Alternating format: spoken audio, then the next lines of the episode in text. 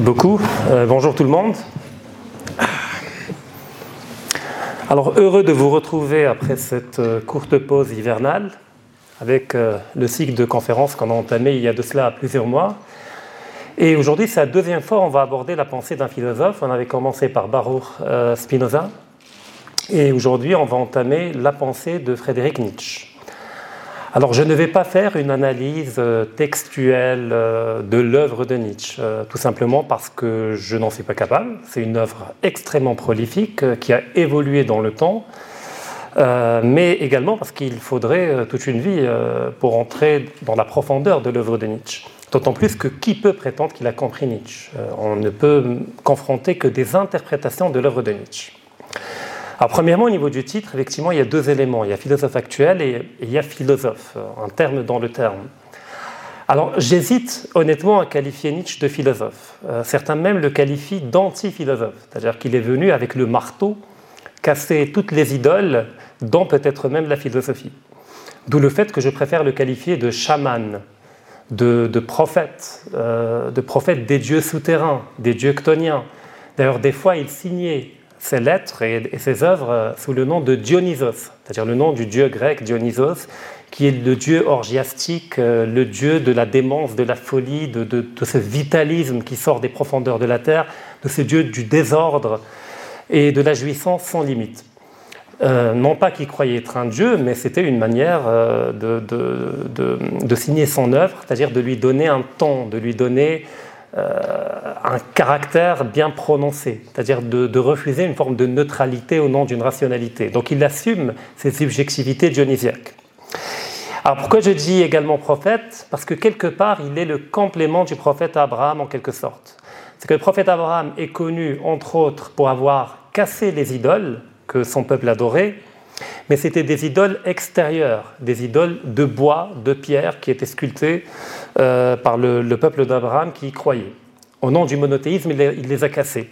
Et Nietzsche prétend vouloir casser des idoles intérieures, c'est-à-dire que l'on porte dans notre esprit, dans nos croyances, dans notre rapport au monde des visions et visions du monde.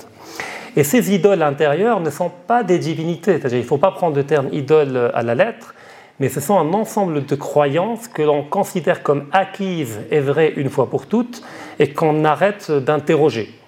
Et donc avec le marteau, il vient casser toutes les certitudes, toutes les croyances aveugles qui font de nous ce qu'il appelle un troupeau, incapable de prendre euh, une autonomie, une forme de souveraineté individuelle, une forme de détachement pour interroger un certain nombre de concepts. Et c'est également un sage.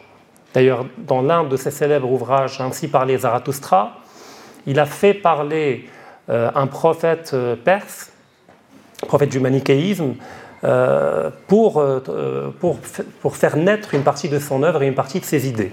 Donc il a une dimension quasi mystique dans son approche de la philosophie. Deuxièmement, la forme d'écriture. il n'écrit pas de traités, il n'a pas écrit d'essais, c'est-à-dire de livres avec une structuration linéaire, introduction, chapitre 1. C'est des livres en apparence fragmentés, éclaté avec de très courts textes qu'on appelle aphorismes, et où chacune de ces phrases prises séparément contient une infinité de livres des fois. C'est-à-dire c'est des concentrés de pensées, de concepts qu'il arrive à conjuguer et à, et à mettre en synergie à l'intérieur d'une seule phrase. Deuxième élément, Nietzsche est un peu le philosophe favori des jeunes, notamment autour de la vingtaine parce qu'il incarne ce sentiment de, rébellion, de révolte, qui est propre d'ailleurs à l'adolescence, qui incarne une forme de renouveau et de fraîcheur intellectuelle, et qui fait que la plupart des jeunes, qu'ils soient de gauche ou aujourd'hui de droite, politiquement parlant, se retrouvent dans la pensée de Nietzsche. Seulement le problème, c'est que là où les jeunes devraient voir dans l'œuvre de Nietzsche une œuvre totale où les aphorismes communiquent entre eux, ils préfèrent y voir un ensemble de punchlines qu'ils peuvent extraire du contexte et aller la balancer contre les croyants sur Internet en se croyant intelligents et supérieurs en le faisant. Notamment en faisant le parallèle, puisque Nietzsche est énormément attaqué au christianisme, et donc les Marocains, par exemple, qui deviennent athées, bah, vont puiser dans, chez Nietzsche une forme d'arsenal ou d'armement pour bombarder euh, l'islam ou les croyants, en croyant avoir compris Nietzsche, euh, alors qu'ils n'ont fait que tronquer et décontextualiser euh, des aphorismes de l'œuvre de Nietzsche. Parce qu'on verra dans le détail c'est que même dans le contexte chrétien ou judéo-chrétien dans lequel a grandi et vécu euh, Friedrich Nietzsche, Nietzsche faisait très bien la distinction entre le Christ et le christianisme. Pour lui, le Christ est un être supérieur. Il dit même qu'il n'y a eu, eu qu'un seul chrétien dans toute l'histoire de l'humanité, et il a été cloué sur une croix. C'est-à-dire le seul vrai chrétien de toute l'histoire de la chrétienté, c'est le Christ. Tous les autres, c'est des faux chrétiens. Parce que le christianisme a été inventé par Saint Paul pour fonder une autorité, un pouvoir, alors que le Christ euh, n'est pas venu pour, euh, pour, nous offrir une doctrine politique ou une structure politique, mais il est venu offrir la bonne nouvelle, ce qu'on appelle évangile, qui en grec veut dire la bonne nouvelle, evangelos, et qu'il est venu mettre en pratique des enseignements. D'ailleurs, quand on lit les évangiles, c'est une forme de, de, suivi permanent des pas du Christ, et c'est à travers les actions du Christ que l'on peut déduire une morale mais il n'est pas venu révéler une morale qu'elle est en main, qui serait valable pour tout le monde. Parce que pour Nietzsche, la morale, c'est fait pour le troupeau, et pas pour des individus pleinement réalisés. Et on verra en quoi la morale lui pose problème et qu'est-ce qu'il propose comme alternative. Deuxième élément, Nietzsche a été récupéré par tout le monde, politiquement parlant. Il a été récupéré par la gauche, notamment par les anarchistes. Et là encore, comme pour la jeunesse dont j'ai parlé tout à l'heure, chacun va puiser les phrases qu'il arrange. Les anarchistes vont prendre, par exemple, les anarchistes sont pour l'abolition de l'État. C'est-à-dire qu'ils considèrent que l'autorité n'a pas à prendre une forme verticale et que la société doit se structurer horizontalement.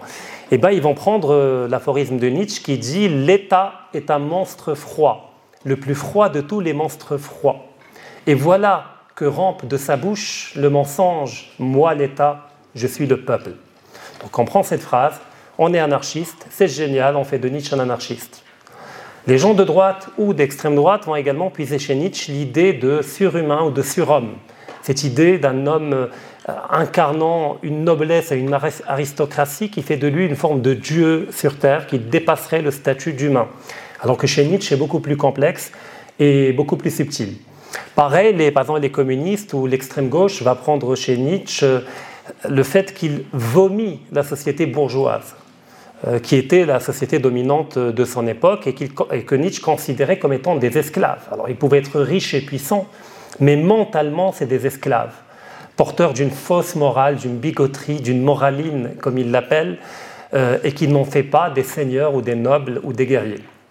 Donc, chacun va récupérer Nietzsche euh, à sa manière, ce qui le rend problématique. D'ailleurs, même les nazis, euh, par la médiation de la sœur de Nietzsche, qui va rejoindre le mouvement nazi, qui va retricoter un peu l'œuvre de Nietzsche qui était mort euh, entre-temps et qui va proposer à Hitler directement, voilà la pensée de mon frère, vous pouvez en faire une forme d'armature ou une forme d'échafaudage intellectuel pour fonder la supériorité de la race aryenne, et qu'au fait, mon frère, quand il parlait du surhumain, en fait, il parlait de l'avènement de la race aryenne, de l'allemand pur, et donc c'est conforme à l'idéologie nazie. Et donc après la Deuxième Guerre mondiale, Nietzsche est devenu effectivement un sujet tabou. Il faudra attendre les années 70, notamment avec le philosophe français Gilles Deleuze, pour que Nietzsche soit réhabilité et qu'on puisse découvrir une nouvelle lecture de Nietzsche qui n'a rien à voir avec la récupération qui en a été faite euh, par les nazis. Donc Nietzsche n'a été épargné par, personne et les morts ne peuvent pas se plaindre. Donc effectivement, il n'était plus de ce monde-là pour pouvoir euh, rectifier euh, l'usage qui a été fait de sa pensée. Alors, pourquoi Nietzsche est problématique? Alors, premièrement, parce que le format de l'œuvre dont j'ai parlé tout à l'heure est en apparence fragmenté, mais également parce qu'on ne peut pas comprendre Nietzsche si on n'a pas lu quasiment toute la philosophie qui l'a précédé. Parce que quasiment toute l'œuvre de Nietzsche est un dialogue avec des philosophes qui l'ont précédé. Il répond à Hegel, il répond à Kant, il répond à Platon, il répond à Socrate, il répond à Spinoza, des fois sans les nommer. Des fois, il les tourne en dérision. Par exemple, quand il parle de Kant, je ne sais pas qui s'est déjà aventuré à lire euh, euh, Critique de la raison pure ou Critique de la raison pratique de Kant. Au bout de deux pages, vous avez la migraine, le livre vous tombe des mains, c'est illisible. Et Nietzsche l'appelait le chinois de Königsberg, euh, parce que voilà, personne ne, comprenait réellement ce qu'il voulait dire. Et pour lui, c'était une supercherie, Kant, c'est-à-dire c'était une manière conceptuelle de déguiser la morale chrétienne. Que voilà, la morale chrétienne est morte, ben, on va la revivifier, mais avec un, nouvel arsenal plus intellectuel, plus complexe, plus sophistiqué. Et donc voilà, quand je parle des jeunes, ce n'est pas une insulte. Je dis tout simplement que quand un jeune veut lire Nietzsche, il peut comprendre ce qu'il comprend en le lisant, mais qu'il ne croit pas avoir tout compris avant d'avoir lu la pensée de Hegel, de Kant, etc. Donc là, c'est le premier prémisse euh, par rapport à Nietzsche.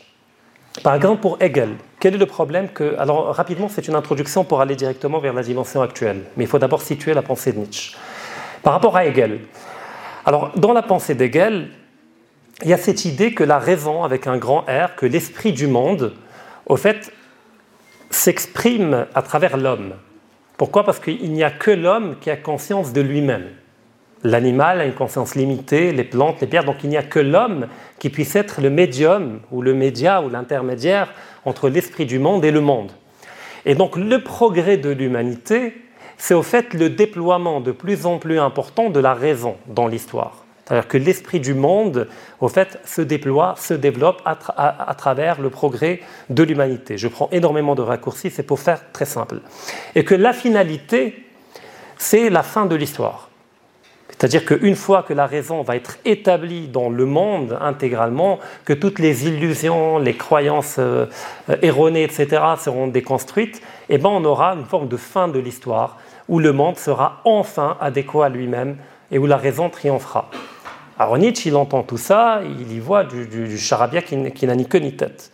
Tout simplement parce qu'il part de l'idée que le progrès est un mythe, que le progrès technique euh, n'équivaut pas du tout même à un progrès moral ou éthique de l'humanité. Est-ce qu'on peut dire aujourd'hui qu'un contemporain est plus éthique ou moral euh, qu'un citoyen romain ou grec euh, ou musulman à Bagdad ou chrétien à l'époque du Moyen Âge. Non, on a toujours les mêmes perversions, on a toujours la même méchanceté, la même, la même bêtise, euh, la même avarice, la même jalousie, les mêmes haines. L'homme n'a pas changé. Ce qui a changé, c'est son environnement. Et le changement de l'environnement de l'homme, avec de nouveaux immeubles, une nouvelle technologie, pour Nietzsche, ce n'est pas un progrès, c'est juste un changement, un renouvellement permanent de la forme du monde. Mais le progrès, pour lui, est un mensonge. C'est une lecture religieuse du monde, le progrès, pour Nietzsche. Et donc, il l'a déconstruit et s'attaque euh, à la pensée de Hegel. Donc, il ne croit pas au progrès. Il ne croit pas non plus à la raison. Pour Nietzsche, les faits dont la science parle euh, n'existent pas. Il n'y a que des interprétations de faits. On ne peut pas dire tel événement a eu lieu ou tel phénomène est réel. On dit j'ai une interprétation à travers les sens que j'ai, à travers l'intellect que j'ai, de ce que j'appelle un fait. Mais les faits n'existent pas pour Nietzsche. Et donc la raison est incapable de percevoir la vérité des choses. Et donc la vérité avec un grand V n'existe pas. On peut la fonder, on peut l'instituer, mais elle n'est pas là cachée, attendant d'être découverte, euh, découverte par l'homme. Et donc les deux piliers de la modernité, c'est-à-dire le progrès et la raison, vont être attaqués à coups de marteau, intellectuellement parlant, par Nietzsche. Et donc Hegel est la proie immédiate de cela. Deuxième idole intellectuel que Nietzsche va casser, c'est Kant, Emmanuel Kant. Alors Emmanuel Kant étant conscient du fait que le christianisme était devenu à son époque euh, plutôt superficiel, c'est-à-dire que plus personne ne croyait réellement, même si tout le monde faisait semblant de croire en allant à l'église, etc., eh bien la morale chrétienne était devenue inefficiente et n'arrive plus à convaincre les gens de faire le bien, de ne pas faire le mal, etc. Mais étant profondément chrétien et croyant, il va tenter effectivement d'opérer un sauvetage de la morale chrétienne en la reformulant autrement, de manière rationnelle. Donc il va tenter de rationaliser la morale, chrétienne, mais sans parler du christianisme. Et donc on a l'impératif catégorique de Kant. Que veut dire l'impératif catégorique de Kant? C'est-à-dire que quand vous voulez faire quelque chose, je vais dire très simplement, imaginez que tout le monde fait la même chose. Et dites-vous, est-ce que vous aimeriez vivre dans ce monde? Par exemple, je veux brûler un feu rouge parce que je suis pressé, il n'y a pas beaucoup de monde, ou même il n'y a personne, la rue est déserte, donc je ne risque de frapper personne. Et eh bien Kant nous dit, vous devez vous dire, dans ce cas, alors je veux brûler le feu rouge, mais imaginons si tout le monde décide de le faire tout le temps, de brûler le feu rouge. Est-ce que j'aimerais vivre dans ce monde? Non. Donc fais en sorte, nous dit Kant, que ton intention puisse devenir une loi universelle. Et là, tu sauras si ton intention est bonne ou mauvaise. Si par exemple, je veux donner à un mendiant de l'argent et que je me dis si tout le monde fait la même chose, je me dis c'est bien, j'aimerais bien vivre dans un monde où tout le monde est généreux. Donc je peux donner. C'est une bonne action, moralement acceptable. Mais si par exemple je veux voler et je me dis si tout le monde devient voleur, j'aimerais pas vivre dans un monde où tout le monde devient voleur. Et donc je ne le fais pas. Donc c'est une nouvelle articulation intellectuelle tout simplement voilà, pour revenir à une morale très basique euh, qui est celle du bien et du mal. Seulement la mesure et l'instrument qui va permettre de l'évoluer chez Kant, ce n'est plus la peur de Dieu ou le désir du paradis, mais c'est tout simplement une forme d'instrument rationnel qui permet de séparer les bonnes des mauvaises actions. Donc là encore, Nietzsche, euh, il y voit tout simplement un nouveau déguisement pour la métaphysique et pour la théologie euh, chrétienne, à qui il reproche un certain nombre de choses. Qu'il reproche au christianisme principalement, c'est euh, le fait d'avoir inventé un arrière-monde, c'est-à-dire une vie après la mort avec un enfer, un paradis, afin d'obtenir des gens des comportements similaires, ce qu'il appelle une psychologie de troupeau. C'est-à-dire que le mal, cette chose est mal, elle est mal de la même manière pour tout le monde. Cette chose est bien de la même manière pour tout le monde. Donc lui, euh, il n'arrive pas, il ne veut pas intégrer cette idée d'homogénéisation morale de tous les individus, parce que pour lui, il y a différents types d'individus. Il y a effectivement les, seigneurs, les nobles, alors pas nobles par le sang, mais nobles par l'âme, on va le voir, et puis il y a les esclaves, qui peuvent être des chefs d'État, qui peuvent être des ministres, qui peuvent être riches, qui peuvent être puissants, mais mentalement, ce sont des esclaves. Ils ne portent en eux aucune intensité, aucune puissance, aucun désir, aucun vitalisme. C'est des gens qui sont morts intérieurement, ils ont beau être riches et puissants. Et donc pour lui, le christianisme est la religion des esclaves. C'est la religion des faibles. Et Nietzsche euh, déteste la faiblesse. Alors, non pas qu'il soit cruel ou qu'il veuille tuer les pauvres, etc., mais il déteste la faiblesse, pas la faiblesse biologique ou physique, mais la faiblesse mentale. D'ailleurs, il dit que quand votre ami est malade, offrez-lui votre asile, c'est-à-dire qu'il peut venir chez vous. Prenez soin de lui. Mais prenez soin de lui avec la dureté d'un lit de camp. Vous savez, le lit militaire, c'est très inconfortable de dormir de dos, euh, dessus. Et donc il dit, mais soyez dur avec lui en, l'aidant, comme un lit de camp. Parce que c'est comme cela que vous allez lui faire du bien. C'est-à-dire qu'il est contre la victimisation, il est contre le discours victimaire j'ai raté ma vie parce que doula, l'État n'a rien fait pour moi, parce que mes parents m'ont pas aimé quand j'étais petit, parce que ça, c'est pour lui une, c'est une mentalité d'esclave. C'est toujours chercher en dehors de soi les causes de, sa faiblesse. Alors que pour Nietzsche, c'est une, c'est une pensée de l'affirmation, du vitalisme. C'est-à-dire, si je suis médiocre, je, vais voir le meilleur dans ma médiocrité. C'est que déjà, c'est une invitation à dépasser cette médiocrité. Si j'ai mal, cette douleur, elle a une raison d'être. Elle m'enseigne des choses. Et donc, elle va m'apprendre à connaître mes limites et à les dépasser. Et donc, tous les discours victimaires de gauche euh, sur les différentes thématiques euh, qui dominent aujourd'hui, pour lui, c'est une idéologie d'esclave. Et donc, quand il parle des mendiants, là encore, il faut le lire comme un texte religieux quand on lit Nietzsche. Ce n'est jamais le sens premier. C'est jamais le mendiant qui réellement demande un dirham pour manger. Mais c'est le mendiant en sens figuré. C'est-à-dire celui qui ne veut pas faire l'effort intellectuel de comprendre et qui va chercher à mendier intellectuellement auprès des autres. Et d'ailleurs, il dit qu'il faut abolir les mendiants parce que ça nous irrite quand on leur donne et ça nous irrite quand on ne leur donne pas. Ce qui est vrai même pour le mendiant littéralement parlant. Quand vous lui donnez, voilà, euh, quelque part, il y a une forme de mépris instinctif du mendiant, euh, notamment quand il est en bonne santé. Mais vous le donnez pour acheter une bonne conscience, et quand vous ne lui donnez pas, vous culpabilisez, donc c'est irritant dans les deux cas. Mais lui, il ne parle pas du mendiant au sens littéral, mais du mendiant euh, au sens figuré. Et comme j'ai dit en introduction, il distingue la figure du Christ, qui pour lui est effectivement quelque part un surhumain, euh, du christianisme et de la, de la, trajectoire historique que va connaître le christianisme. Et d'ailleurs, il rejoint enfin, il rejoint euh, la pensée de Nietzsche, rejoint la pensée de Léon Blois, euh, quand il dit qu'effectivement il y a eu un seul chrétien dans l'histoire du christianisme et il a été cloué sur une croix, c'est-à-dire c'est le Christ, et que tous les autres c'est des usurpateurs, des, faux chrétiens. Ce qui est valable pour lui pour la, plupart des religions. Donc, maintenant il s'attaque également à Platon, pour une raison qui est similaire à celle des critiques qu'il formule à l'encontre des religions.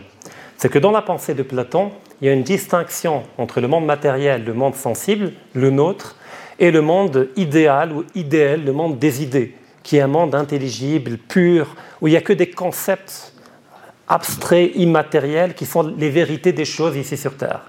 Et Platon établit une hiérarchie entre ces deux mondes. C'est-à-dire que au-dessus de la hiérarchie trône le monde des idées, le monde des âmes, le monde pur, un peu comme le paradis, ou le monde divin, ou le monde des anges dans les religions. Et le monde matériel est un monde difforme, est un monde incomplet, est un monde défiguré. Donc ce monde-là dans lequel on évolue est, entre guillemets, méprisé par la pensée platonicienne. Et donc en cela, pour lui, euh, le christianisme, c'est un platonisme pour les pauvres. C'est le platonisme des, incultes, des esclaves. Parce que quand même, Platon, c'est complexe, euh, quiconque ne peut pas y aller. Et donc, il y a une formule soft pour le peuple, il appelle ça le platonisme des pauvres, c'est le christianisme. Socrate, ce qu'il lui reproche également, c'est de castrer l'intelligence. Quand vous lisez les dialogues euh, relatés par Platon euh, qui font parler Socrate, alors Socrate marche dans le marché, il va parler au poissonnier, il va parler à un sophiste, euh, il, parle de la beauté, et Socrate commence à poser des questions, il lui dit qu'est-ce que le beau? A priori, tout le monde a l'impression de savoir qu'est-ce que le beau, puisque vous dites ça c'est beau, ça c'est pas beau. Mais si je vous demande de me définir qu'est-ce que le beau, là il y a un bug. C'est un peu comme le temps. Comme disait Saint Augustin, le temps, T-E-M-P-S. Saint Augustin disait par rapport au temps, quand on ne me demande pas ce que ça veut dire, je le sais. Mais dès qu'on me demande ce que ça veut dire, je ne sais plus. Je ne peux pas définir le temps. Ça veut dire quoi le temps? Ça veut dire quoi la beauté? Ça veut dire quoi la vie? Ça veut dire quoi la mort? C'est des termes qu'on prend comme acquis, mais on ne peut pas les définir si on nous demande ce que veut dire la beauté. Et donc Socrate s'amusait voilà, à interpeller les gens, à les, entre guillemets, humilier ou, ou, pas les tourner en dérision, mais leur montrer au fait leur ignorance. C'est qu'au fait, ils croient savoir tout, mais au fait, ils ne savent rien. Donc ils n'ont que des simulacres de définition par rapport à des catégories euh, importantes comme la beauté, la vérité, etc. Et donc il établit un dialogue où à la fin, Socrate gagne à chaque fois, déconstruit tous les arguments de l'autre, et on aboutit toujours à une définition du concept. La beauté n'a qu'une définition, c'est celle à laquelle aboutit Socrate par le dialogue qu'il établit avec telle ou telle personne à Athènes euh, à l'époque. Et donc cette idée d'enfermer euh, la définition des concepts dans une vérité, eh ben pour lui, c'est une manière de castrer la vie qui déborde intellectuellement et qui déborde même physiquement, et qui, est dans la pluralité, qui est dans la réinvention, qui est dans, dans un schéma que l'on ne peut pas enfermer dans une définition ou dans un seul concept. Et donc pour lui, euh, Socrate a tué la philosophie, pour Nietzsche. Et là, c'est intéressant. C'est que pour Hegel et pour la plupart des philosophes contemporains qui ont précédé de peu Nietzsche, la philosophie commence avec Socrate. En général, on dit le premier philosophe, c'est Socrate. Et avant, il y a une catégorie, un magma un peu difforme qu'on appelle les présocratiques. On les met dans une boîte, on les appelle les, les, Parménides, les Héraclites, etc. On les met dans une boîte qu'on appelle présocratique. Un peu comme avant Jésus-Christ et après Jésus-Christ. En philosophie, il y a l'avant Socrate. C'est pas tout à fait de la philosophie, c'est du bricolage. Avec Socrate commence la vraie philosophie. Donc Nietzsche, c'est tout le contraire. Pour Nietzsche, avec Socrate, c'est la mort de la philosophie. Et que la philosophie, la vraie, existait avant Socrate notamment chez les présocratiques. Et il est intéressant de voir que la manière d'écrire de, Nietzsche, qui est très poétique, était celle des présocratiques. Alors malheureusement, on a perdu quasiment tous les traités des présocratiques, mais on a des fragments, quelques phrases, quelques petits paragraphes de Parménide, etc. Et c'est à chaque fois écrit de manière musicale, de manière poétique. Il n'y a pas de traité traité sur la beauté, mais il n'y a que des, phrases, des, dynamites intellectuelles en une phrase. D'ailleurs, Nietzsche disait de lui-même Je ne suis pas un homme, je suis de la dynamite. Et par exemple, euh, il y a la phrase euh, La nature aime à se cacher. Chez les présocratiques, c'est magnifique, la nature aime à se cacher. il y a toute une philosophie à partir de là. Qu'est-ce que ça veut dire la nature aime à se cacher? C'est-à-dire, pour donner une définition rapide et simple, quand vous marchez dans une forêt, vous ne voyez pas la nature. Vous voyez des arbres, vous voyez des plantes, vous voyez des fleurs, vous voyez un animal passer, mais vous ne voyez pas la nature en train de bouger, en train de marcher sur deux pattes, etc. Donc pour, les présocratiques, la physis ou la, nature était est une force créatrice qui crée en permanence et qui se cache derrière ce qu'elle crée. C'est-à-dire entre nous et les objets qu'on voit dans la euh, et la nature, il y a les arbres, les plantes, les animaux qui sont créés par la nature, la nature se cache derrière. Donc la force créatrice qu'on appelle nature, vous ne pouvez pas la voir, mais vous voyez ce qu'elle crée en permanence comme un voile pour se cacher. Pareil, on, ne nage jamais deux fois dans la même rivière chez Héraclite. Il n'y a de permanent que l'impermanence. Et c'est vrai, c'est-à-dire vous nagez dans une rivière, le lendemain, vous venez nager dans la même rivière, mais c'est plus tout à fait la même rivière. Les cailloux ont bougé, euh, la température a changé. Il y a peut-être euh, cette fois des petits poissons qu'il n'y avait pas hier, donc c'est pas tout à fait la même. Même vous, vous n'arrêtez pas de changer. À chaque seconde, il y a des cellules qui meurent, d'autres qui apparaissent. Vous perdez des neurones, votre corps change. Vous n'en avez pas conscience, mais vous changez en permanence. Vous n'êtes jamais le même. Même si quand vous voyez une photo de vous en étant enfant à l'âge de 4 ans, vous dites ça c'est moi. Mais physiquement, c'est plus vous. Même mentalement, c'est plus vous. Donc tout change en permanence. Donc cette idée d'une idée pure figée dans le ciel chez Platon, chez, chez les présocratiques, ça ne voulait strictement rien dire. Et donc quelque part, Nietzsche est un présocratique. C'est-à-dire bien qu'il ait existé euh, plusieurs millénaires après, mais intellectuellement, dans sa manière, dans son rapport à la philosophie, c'est un euh, présocratique.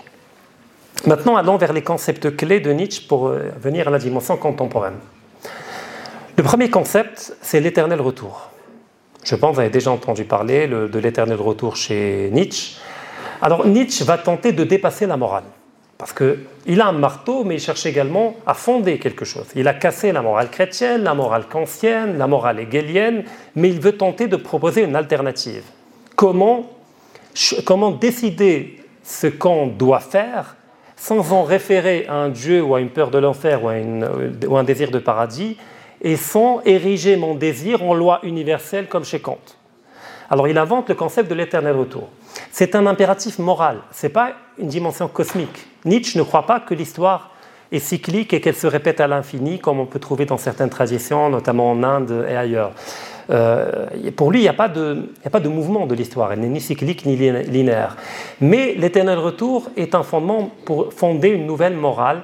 Peut-être même pas, il ne faut même pas l'appeler morale, Nietzsche n'aimait pas ça, mais une nouvelle règle euh, d'existence dans le monde. Et il dit un truc très simple, au fait.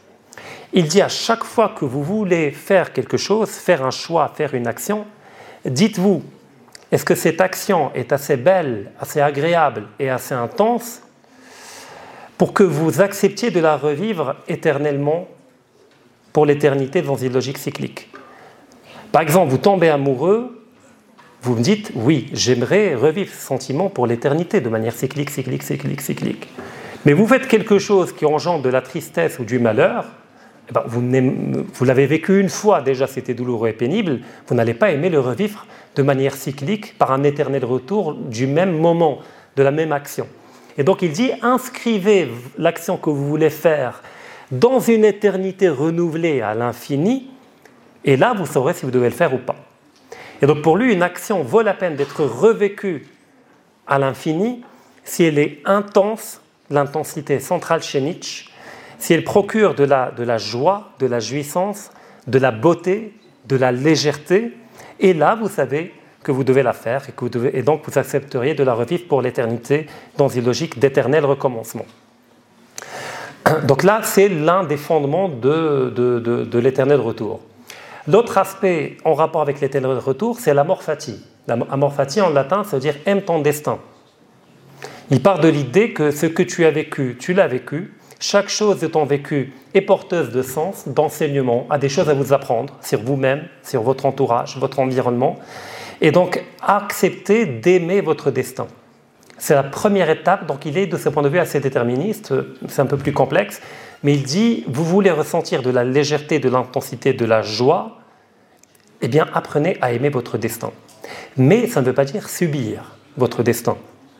Parce que Nietzsche propose également une manière d'agir sur le destin. D'ailleurs, il a une phrase magnifique où il dit Deviens ce que tu es. Tout le monde connaît la maxime euh, grecque euh, Connais-toi toi-même.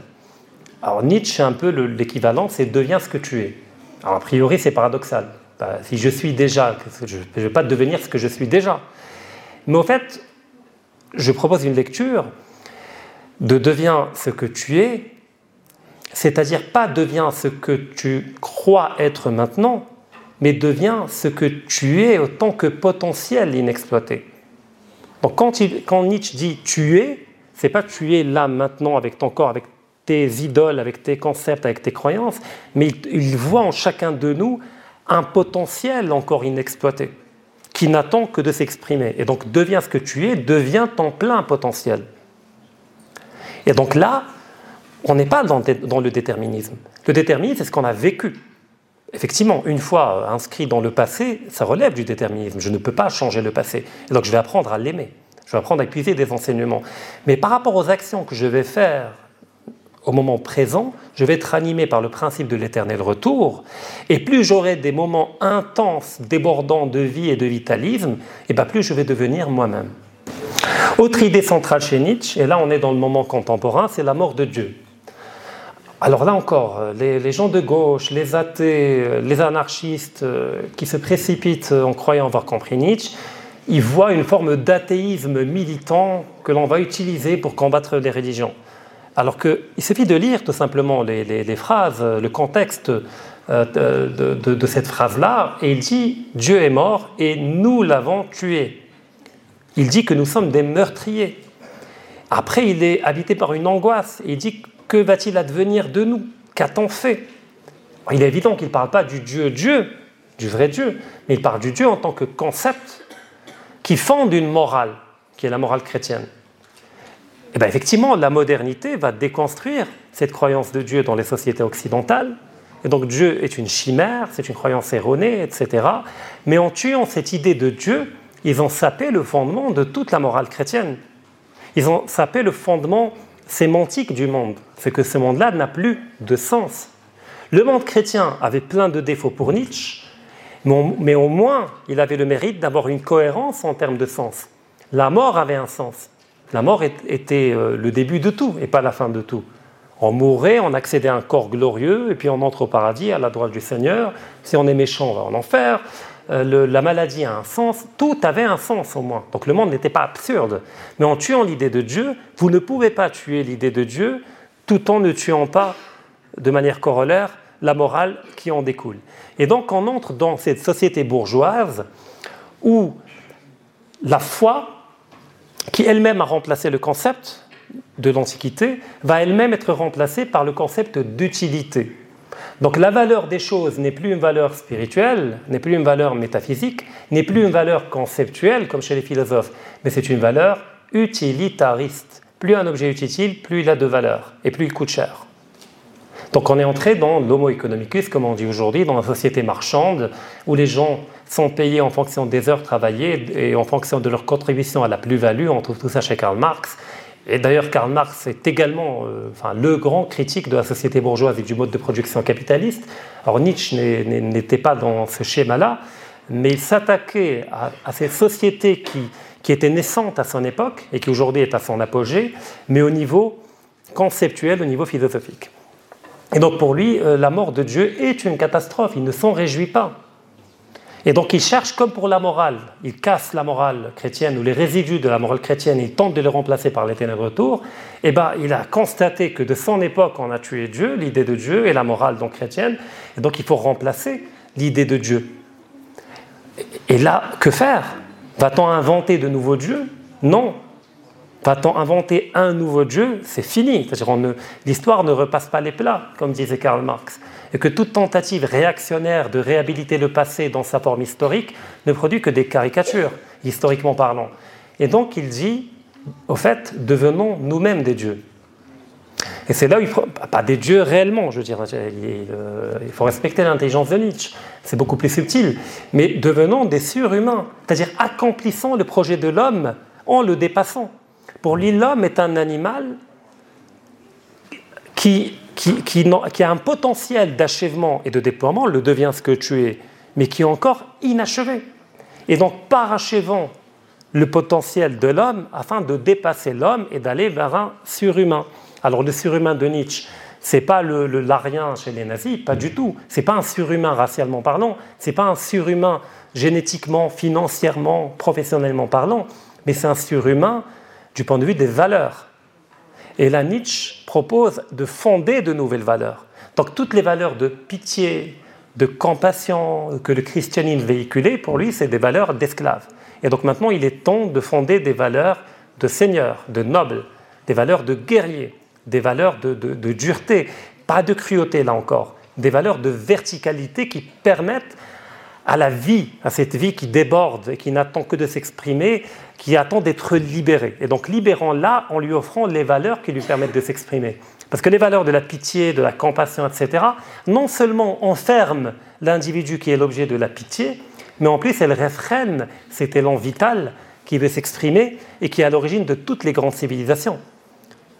Les grandes civilisations naissent dans le sang et dans le fer et naissent dans la dureté, dans la verticalité. Quand on voit les Romains, c'était une machine à broyer militairement parlant, pareil pour l'islam, pareil pour même le christianisme. Très rapidement, ça va donner les croisades, ça va donner, etc.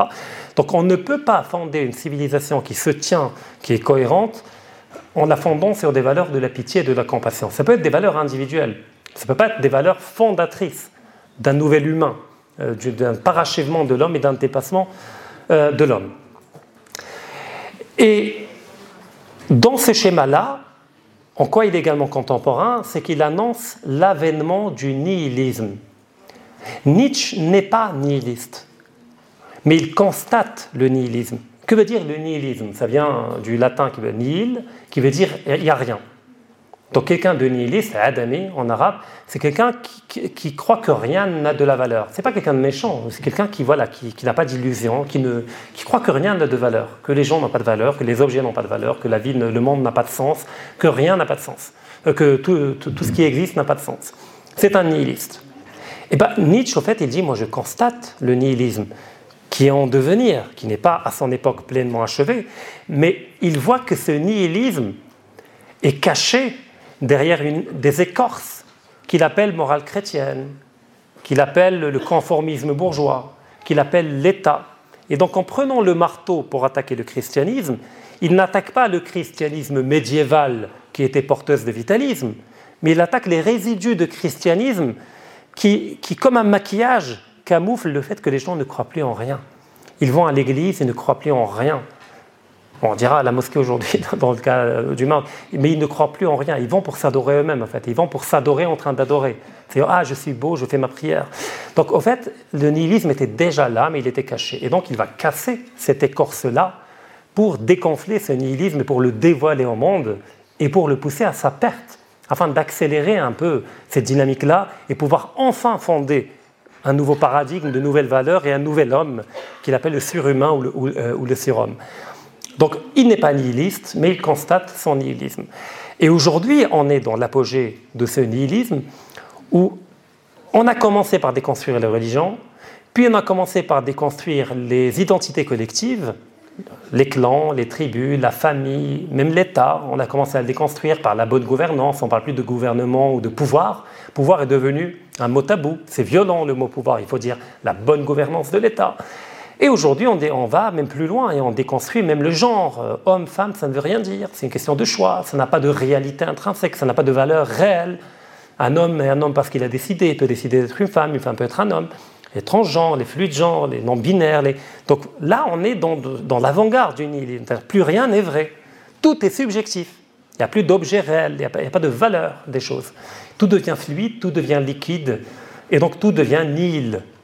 Donc on est dans la phase avancée du nihilisme que Nietzsche avait déjà vu à son époque. Et d'ailleurs, il disait de lui-même, je ne vais pas le citer à la lettre, mais il disait indirectement, je ne vais être compris qu'en l'an 2000. En fait, littéralement, ce qu'il avait dit, c'est que je n'écris pas pour mes contemporains, mais j'écris pour les gens des deux siècles à venir. Pour les deux siècles à venir. Alors vous ajoutez deux siècles, c'est aujourd'hui. Jusqu'à 2030. il est mort en 1900. C'est-à-dire on est dans le deuxième siècle dont il parle. Donc déjà, il s'est adressé au siècle dernier. Il avait dit que ce nihilisme qu'il voyait, là, il est né en 1848, il est mort en 1900. Euh, donc vers les années 60 euh, du, du 19e siècle, il avait dit que ce nihilisme allait faire en sorte qu'on allait connaître des guerres comme jamais on en a connu dans l'histoire. Effectivement, après sa mort, on a eu la Première Guerre mondiale, la Deuxième Guerre mondiale. Il a parlé de, de désordre, etc. Donc il a vu les germes de ce qui allait advenir. Et donc aujourd'hui, quelque part, revenir vers Nietzsche dans une perspective de contemporanéité, c'est un peu de réhabiliter Nietzsche en le libérant de toute la bêtise et de toutes les récupérations qui ont, été faites, et de se prémunir également contre les alternatives qu'on nous propose pour le monde actuel. Parce que même dans la pensée de Nietzsche, en fait, il y a des gens qui sont porteurs d'un vitalisme, qui sont des élans de la vie, de cette vie débordante qui veut exister, et de l'autre côté, il y a les forces de la réaction qui veulent empêcher ce vitalisme de s'exprimer. Et donc qui utilisent la morale, qui utilisent la loi, qui utilisent l'État, qui utilisent tous les carcans, toutes les chaînes qu'ils peuvent trouver pour limiter l'homme, pour le maintenir dans le statut d'esclave, mentalement parlant. Et donc, Nietzsche ne veut pas détruire les réactionnaires, les gens qui veulent freiner, qui veulent réfréner, parce que Nietzsche ne propose pas une doctrine collective. Ça également, c'est important de dire, ça m'est venu à l'esprit maintenant, c'est que quand Nietzsche combat le christianisme, il ne le combat pas en dehors de lui. C'est pas les prenant les armes et allant casser les églises. Il le combat à l'intérieur de lui-même. Il combat l'élément chrétien dans lequel il a grandi et qui continue de, l'affecter ou de l'infecter en fonction du, point de vue. Et donc c'est le chrétien qui vit en lui qu'il combat avant tout. C'est le nihiliste qu'il voit en lui, qu'il constate et dont il annonce l'avènement. Mais naturellement, c'est valable également pour ses contemporains. Mais ne pas voir Nietzsche comme étant ce qu'il combattait lui-même, c'est-à-dire une idole. Nietzsche n'est pas une idole, ce n'est pas un prophète qu'il faut suivre, c'est un prophète qui dévoile, tout simplement, qui déchire le voile, pas prophète de Dieu, mais prophète d'une lecture du monde, qui déchire le voile du mensonge et des illusions et des idoles pour nous montrer le monde tel qu'il est, c'est-à-dire absurde. C'est-à-dire qu'il n'a pas de finalité, qu'il ne va pas quelque part. Il n'y a pas de fin de l'histoire, il n'y a pas de début de l'histoire. Dans la nature, il n'y a ni ordre ni désordre, mais il y a un désir de vivre, une volonté de puissance, nous dit Nietzsche. C'est un autre concept clé chez Nietzsche qui a été très mal interprété, notamment par les nazis, par la médiation de la sœur de Nietzsche, comme euh, j'ai dit tout à l'heure. Mais la volonté de la puissance, en fait, c'est un concept qui a été inspiré par l'œuvre d'un autre philosophe allemand que Nietzsche a lu intégralement et qu'il adorait, c'est Schopenhauer, Arthur Schopenhauer. Dans un célèbre livre qui fait euh, plus de 2500 pages, Le monde comme volonté et comme représentation, c'est le titre du livre. En fait, pareil, Schopenhauer est un anti-chrétien, c'est un pessimiste, il croit que la nature humaine est fondamentalement mauvaise. Bon, il dit que le monde est fait de deux choses, c'est-à-dire d'une volonté, d'un désir d'être, c'est-à-dire il y a quelque chose qui veut ce qu'elle veut, qui veut exister. Appelez-la comme vous voulez, Dieu, ce que vous voulez, mais c'est une volonté qui est là, qui fait que le monde est. Elle est absurde, elle n'a pas de finalité, elle n'a pas d'objectif, elle ne veut pas de morale, elle ne veut rien. Alors cette volonté créatrice qui engendre le monde et qui veut ce qu'elle veut de manière arbitraire, on ne peut pas l'apercevoir directement. C'est comme la nature aime à se cacher. Et on l'aperçoit à travers des représentations que l'on se fait de cette volonté. Et donc notre rapport au monde est un rapport pas de réalité, pas de vérité, mais de représentation. La religion est une représentation du monde, mais le monde en tant que tel nous est inaccessible dans sa vérité. La science est une représentation du monde que l'on cherche à enfermer dans des catégories mathématiques, des méthodes, une épistémologie, etc. Mais si la, vérité, mais si la, science, la démarche scientifique pouvait atteindre la vérité, le monde, le réel, eh ben, elle ne serait pas en train d'évoluer. Le fait que la science évolue en permanence et que chaque théorie vient infirmer celle qui l'a précédée en la rendant obsolète, c'est qu'elle n'est jamais dans la vérité mais qu'elle est peut-être de plus en plus proche de la vérité, mais elle ne pourra jamais atteindre la, atteindre la vérité, c'est la fin de la science. Ce qui est structurellement impossible. Et donc même la science est une représentation du monde. Une représentation efficace, c'est-à-dire qui permet d'agir sur le monde, mais ne permet pas de capter le monde, de toucher le monde, de voir le monde tel qu'il est réellement. Alors la différence entre Schopenhauer et Nietzsche, c'est que pour Nietzsche, cette volonté de vie, d'être, d'existence, euh, pour lui, elle n'est pas absurde comme chez Schopenhauer. Elle n'est pas arbitraire, mais elle là pour objectif la puissance. Elle veut exister de plus en plus, en augmentant sa propre puissance. Et d'ailleurs, vous vous souvenez, on avait vu avec Spinoza, dans l'éthique de Spinoza, Pareil, euh, Spinoza déconstruit la morale avec les catégories du bien et du mal. Il propose comme alternative une éthique avec le bon et le mauvais, une éthique relative. Et pour lui, est bon tout ce qui augmente ma puissance. il ne parle pas de la musculation, il parle de la puissance comme étant la capacité d'affecter et d'être affecté. Et j'avais donné l'exemple des microbes. Avant que l'on découvre l'existence des microbes et des virus, eh ben, on n'avait pas de, moyen d'agir dessus. On ne pouvait pas les combattre, on ne pouvait pas développer des antibiotiques, des antiviraux. Et donc on subissait dans un schéma déterministe les maladies. on cherchait des, des explications dans les arrière-mondes, comme dit Nietzsche. Ah, bah il y a la peste, c'est Dieu qui est en colère. Bah, comme aujourd'hui, encore certains crétins tremblement de terre en Turquie, c'est Dieu qui a voulu ça. Non, enfin, c'est pas Dieu qui a puni les Turcs euh, d'exister, euh, etc. C'est des lois dans la nature que du point de vue croyant, on peut dire que Dieu autorise ces lois à avoir une autonomie, mais ce n'est pas la finalité de Dieu de tuer 25 000 euh, personnes, dont des bébés et des enfants qui n'ont rien demandé à personne. Donc, au fait, plus on augmente le savoir et la science chez Spinoza, plus on augmente notre puissance, c'est-à-dire notre capacité d'affecter ce qui nous entoure, et notre capacité d'être affecté par les choses qui nous entourent. Et, d'ailleurs, Nietzsche a dit, en découvrant cette idée chez Spinoza, j'ai enfin trouvé un frère en philosophie. Parce qu'effectivement, il s'est retrouvé pleinement dans l'éthique de, euh, dans l'éthique de Spinoza. Et donc cette volonté de puissance est une volonté qui s'exprime à travers nous et qui cherche à créer en nous un élan vital, un élan d'héroïsme, un élan chevaleresque qui doit faire de notre vie une vie esthétique, une vie belle, une vie intense, une vie qui mériterait d'être revécue à l'identique pour l'éternité. Et d'ailleurs, l'esthétique et la beauté est centrale chez Nietzsche, notamment la musique, dont il parle beaucoup. Il dit que sans la, musique, la vie serait une erreur. Il dit je ne, pourrais croire, je ne pourrais croire qu'en un Dieu qui sache danser ou qui aime danser. Donc pour lui, cette folie, cette légèreté de la danse, de la musique, etc., c'est la vie. Ce n'est pas la science, ce ne sont pas les catégories de la logique chez Aristote, froide, etc., qui veulent enfermer le monde dans des tiroirs. C'est pas ça la vie. Pour lui, c'est l'antivie, c'est l'antivitalisme. La vie, c'est la légèreté, c'est la beauté, c'est l'héroïsme, c'est le chevaleresque, c'est la tragédie. La tragédie grecque, les héros dans la tragédie grecque, qu'il s'agisse d'Achille, qu'il s'agisse d'Oedipe, ont une vie de rebondissement, une vie intense à chaque étape. Déjà, leur manière de naître est une manière extrêmement intense. Oedipe est né euh, d'un roi et d'une reine. Le roi, qui est le père d'Oedipe, avait, fait un cauchemar où il voyait qu'un tourbillon allait détruire euh, son royaume et que son fils était celui qui allait détruire son royaume. Et donc, réveillé, euh, il dit à sa femme son cauchemar, il partage son cauchemar, et à la naissance d'Oedipe, il décide, de l'abandonner dans la forêt pour que les loups le dévorent.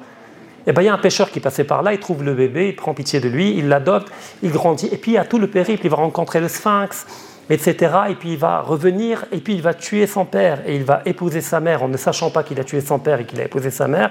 Et à la fin, quand il va le savoir, il va se crever les yeux. Mais pour Nietzsche, c'est génial. tu vis, on, ne s'ennuie pas. C'est une vie, voilà, c'est pas une vie de fonctionnaire, euh, voilà, tous les jours la même tâche, etc. Excel, je remplis fichiers, je reviens, je dîne, je dors, caca, pipi, popo. Non, pour lui, c'est une vie d'esclave. L'esclave, il travaille, il va aux toilettes, il mange, il dort. Qu'est-ce qui diffère d'un animal?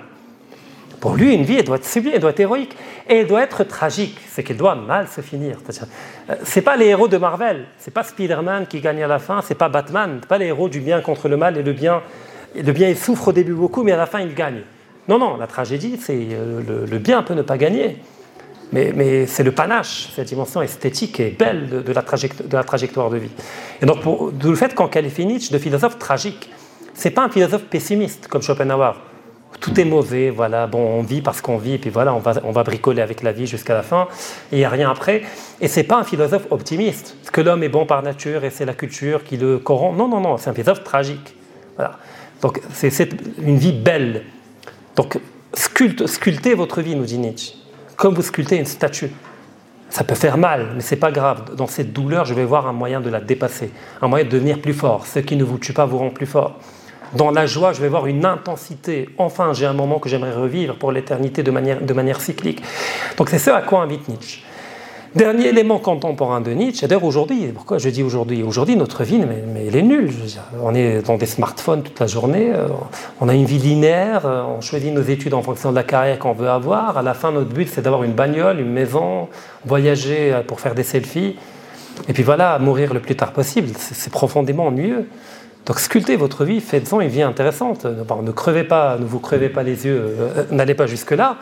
Mais il y a des manières moins dangereuses d'avoir une vie euh, débordante d'intensité, etc., euh, sans faire de mal aux autres.